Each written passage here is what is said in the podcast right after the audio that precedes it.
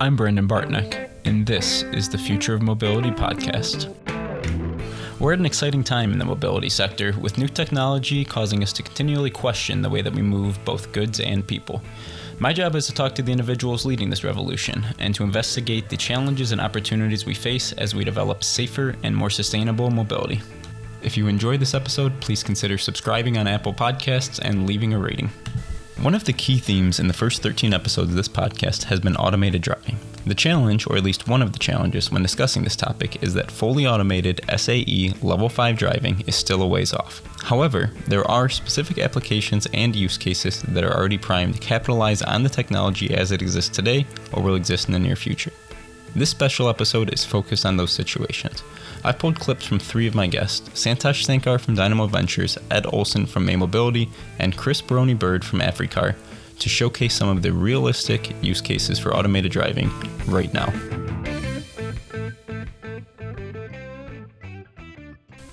Here's Santosh Sankar first talking about some of the challenges of last mile delivery and then talking about some of the areas where he sees progress being made. Um, so I actually had one of my friends text me a couple weeks ago, and he goes, "I just really want to understand why uh, you're not too keen on last mile delivery networks. So just the business of operating a network." Uh, and he actually used the word hate. I, I, don't quite hate it, but what you're seeing here is that um, the big limiting factor in a lot of these last mile businesses, as you think about them maturing as a business and the economics, is uh, around the conveyance of the good. And it's really hard, even if you have density and you have volume, right? And this almost predisposes you as a business to areas like New York or San Francisco, where there's a lot of density and you can put a lot of volume across that density. Um, you need to look at automation of some kind to make the economics work. Uh, and back in 2017, if I remember correctly, um, we kind of peeled back the layers and we believe that there's probably a 30% uplift in your unit economics, the profitability of delivering a good if you have automation in place. Um, the one thing that we've seen accelerate through COVID is a requirement for low touch or no touch delivery, mm-hmm. right? Mm-hmm. Um, that's also actually opened up the pickup game. So, Walmart grocery, hey, I can show up, open my trunk, they drop in everything, I move on. Um, so you're seeing drones. We have an investment in a drone company out in Ireland called Manna. Uh, Manna is enabling uh, food and essential delivery to vulnerable populations through COVID mm-hmm. using their drone service. Uh, I mentioned Walmart grocery uh, pickup. We have a uh, investment in a company called Gatik mm-hmm. that actually enables the middle mile. So this is more in the warehousing fulfillment world, warehouse to warehouse, warehouse to grocery pickup point. They enable that conveyance piece with autonomy. This next clip is Santosh again speaking about two key enablers for applications of automated driving in the short term. The first is the ability to focus in on realistic and, and somewhat simplified use cases.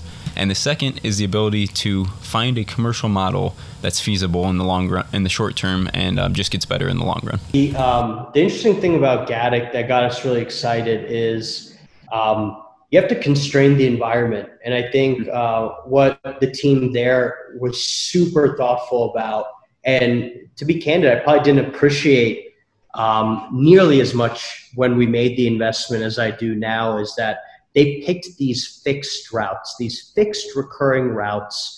And if you think about it, you made a point around right hand turns only. Mm-hmm. If you think about a person in the back of a car, and imagine if this vehicle was optimized where it would only make right turns and avoid all left turns, we would probably go insane. And we would say, This is a terrible service. I want a human back in the yep. driver's seat.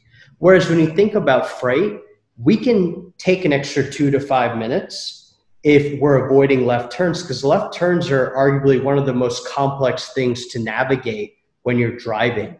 And I have to make a left turn to get to my office. Um, and uh, it's a very open left turn, and it requires a lot of precision and perception and context. And autonomous systems don't necessarily have that yet. And the interesting thing about Gatik is in this intermediate term, on a unit economic basis, they could do really well, and they're doing really well with the safety driver still in the seat mm-hmm. in this transitory period. And the interesting thing is that their unit economics only get better when you pull the safety driver from the seat. So there's something really interesting there. And it's all enabled because they've been so selective about the environment that they are going to operate in. So in the intermediate term, we have to think about environments where you can constrain the environment. This third right? and final clip that I'll be using for my interview with Santosh Sankar focuses on the challenges of highway driving in an automated fashion, and something that we probably didn't realize a couple years ago when we were first looking at automated solutions, but still today saw uh, presents significant challenges. Um, I think on automation over the road, initially, uh, this is the part of long haul trucking where people said this is perfect for automation, right? Once mm-hmm. you get on the highway, it's a rather static environment um, and I think what we've come to realize and learn is that it's actually rather difficult still to automate in that world. Um, even if you do have the capability to put the vehicle off of the merge ramp on the road, mm-hmm. uh, you have to worry about everyone else around you. And we we're fortunate to be investors in a company called Starsky Robotics uh, that recently shared a lot of their lessons with the world uh, when they shut down the company. But I remember um, 12 months ago sitting in Starsky's office, and we had a live feed of uh, one of the vehicles in Florida. And what their engineers were pointing out to me is how uh, drivers in Florida are way more aggressive in following their autonomous vehicle and maneuvering around their autonomous vehicle than in other parts of the country. Hmm. And what they're trying to figure out is how do you adjust for that? Um, how do you account for that behavior as you're just trying to stay in the right lane and keep going and you know maintain a safe operating environment? So I think um, we'll have to come back to that. Um, I think you know there's some different you know challenges there. We have to probably better understand and better gather data sets around just vehicle maneuvering and behavior on the highway. Mm-hmm. And that might be a startup opportunity. Maybe that's an enabling technology that gets folded in by some of the scale players that have developed over the years. Now we'll transition to clips from my interview with Ed Olson from May Mobility. If you, uh, you might, as you might remember, if you listened to the episode, Ed is the CEO and, and leads May Mobility, who provides automated shuttle, shuttle services. Um, and now we'll transition to clips from my interview um, with Ed Olson, who's the CEO of May Mobility. May Mobility, as you might remember if you listened to the episode, provides autom- automated shuttle services.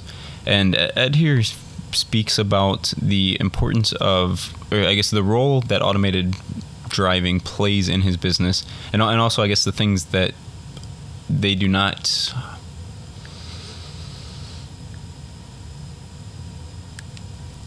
Now we'll transition to a couple clips from my interview with Ed Olson. You, you may remember from the now we'll transition to a couple clips from my interview with Ed Olson from May Mobility. You may remember if you listened to the episode uh, that May Mobility provides automated shuttle services. And one of the things that stood out for me in the discussions with Ed is just the, the way that they think about automated driving and the role that it does and doesn't play in the overall offering that May Mobility provides to both their customers and their end users. And th- in this first clip, Ed touches on a couple of these uh, particular points that I thought were interesting. At the end of the day, the buzz and sort of novelty of autonomous driving uh, is not something you want to build your business upon. It will yeah. fade over time. And so we're really focused on building a business that makes sense as a transportation services company. Now, that said, the autonomy is a huge economic enabler that allows us to provide a level of transportation services that traditional transportation companies can't match. And so uh, we are a transportation services company, um, but that technology component is a is is a intrinsic part of what we do. Could you expand on what that allows you to do? That might be different than others who are coming at it from more conventional means. Yeah, you know, one one of the things we hear a lot is that uh, you know autonomous cars are going to be very expensive mm-hmm. and and only you know affluent people are going to be able to use autonomous cars and that that is kind of a, a you can certainly build a very expensive autonomous car, but you can also use the technology if you're very focused on what's the problem I'm trying to solve and build a vehicle to solve that specific problem. You can build a vehicle, as we have done, that has very good unit economics that can. In the uh, second clip from the discussion with Ed Olson, he speaks about the the role that automated shuttles and and May Mobility specific offering plays within the greater um, transit infrastructure and also the benefit of their offering and, and, the way that automated driving allows them to kind of enhance the offering that is provided for the end users. Most transportation planners, their their go-to tool is a bus. Mm-hmm. Well, you, you've walked around cities. Most of the time, when you see a bus pass by, it's got a handful of people on it. Not all the time. There are routes that get really good utilization, but by and large, a ton of routes have very low utilization. And the problem there is that uh, the buses are very expensive. They're expensive to buy, they're expensive to operate. And then if you're only carrying a handful of people, then the pressure on the transportation planner is, well, I guess I better run the bus less frequently mm-hmm. because then maybe more people, more demand will build up and I can fill that bus. Of course, it doesn't work, right? If you reduce the frequency of service, people find the service less convenient and will go to other modes of transportation like uh, ride hailing or, or things that uh, adversely affect congestion. So mm-hmm. what they need is a way to, to deliver their transportation services at a size that makes sense for the demand. And that's one of the things you can do with an autonomous vehicle. It's very, it'd be very expensive to put three times the number of buses on the road, even if they were smaller buses, because of the, the cost involved in servicing that fleet. Mm-hmm. But autonomous vehicles would allow us to get those vehicles around and service the demand where it exists.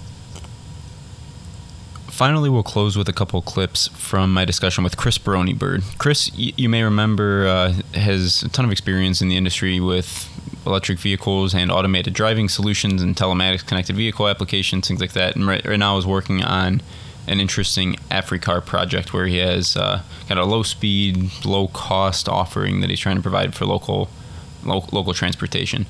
And this this first clip, the question that is posed to Chris before he begins speaking is the benefit of low speed operations for um, applications in the short term for automated vehicles, and that's where he picks up with his answer. Uh, if something goes wrong, it's not going to be catastrophic, and uh, the sensors don't have to be as expensive if they only have to uh, operate on vehicles going at 15 miles an hour. They have a lot more mm-hmm. time mm-hmm. to process information the, the, in terms of the compute platform. So not only not only does the vehicle itself become dramatically less expensive if you reduce the performance requirements, but also the autonomy system that goes into the vehicle becomes significantly less expensive.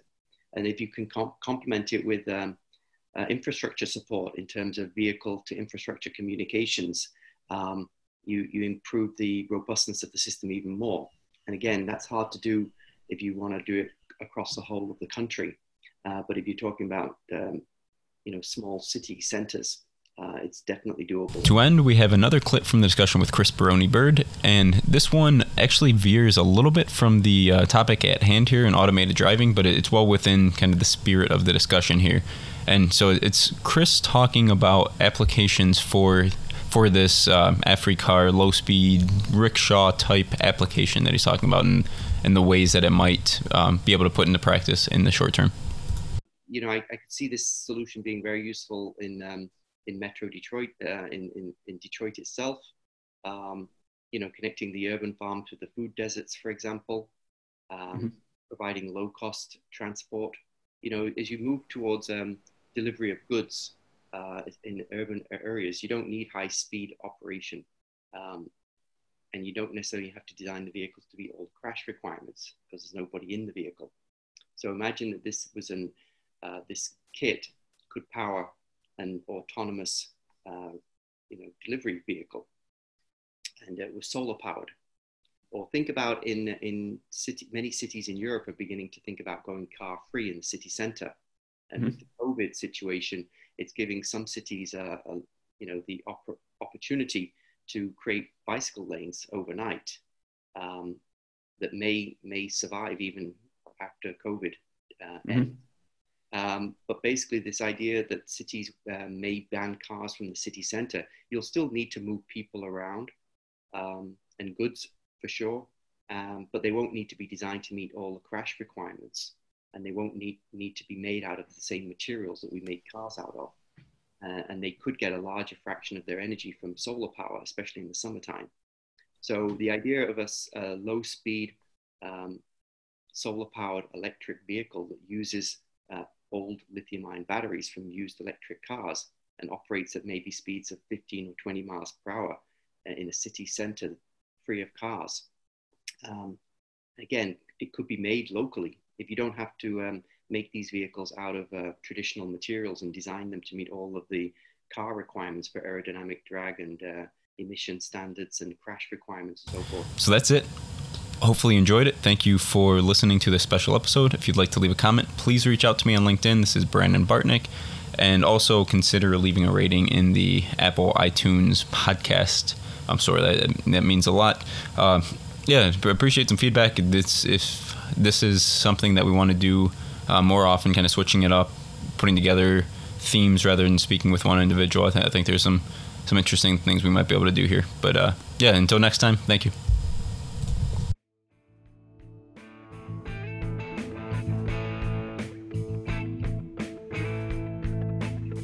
I'm Brandon Bartnick, and this is the Future of Mobility podcast.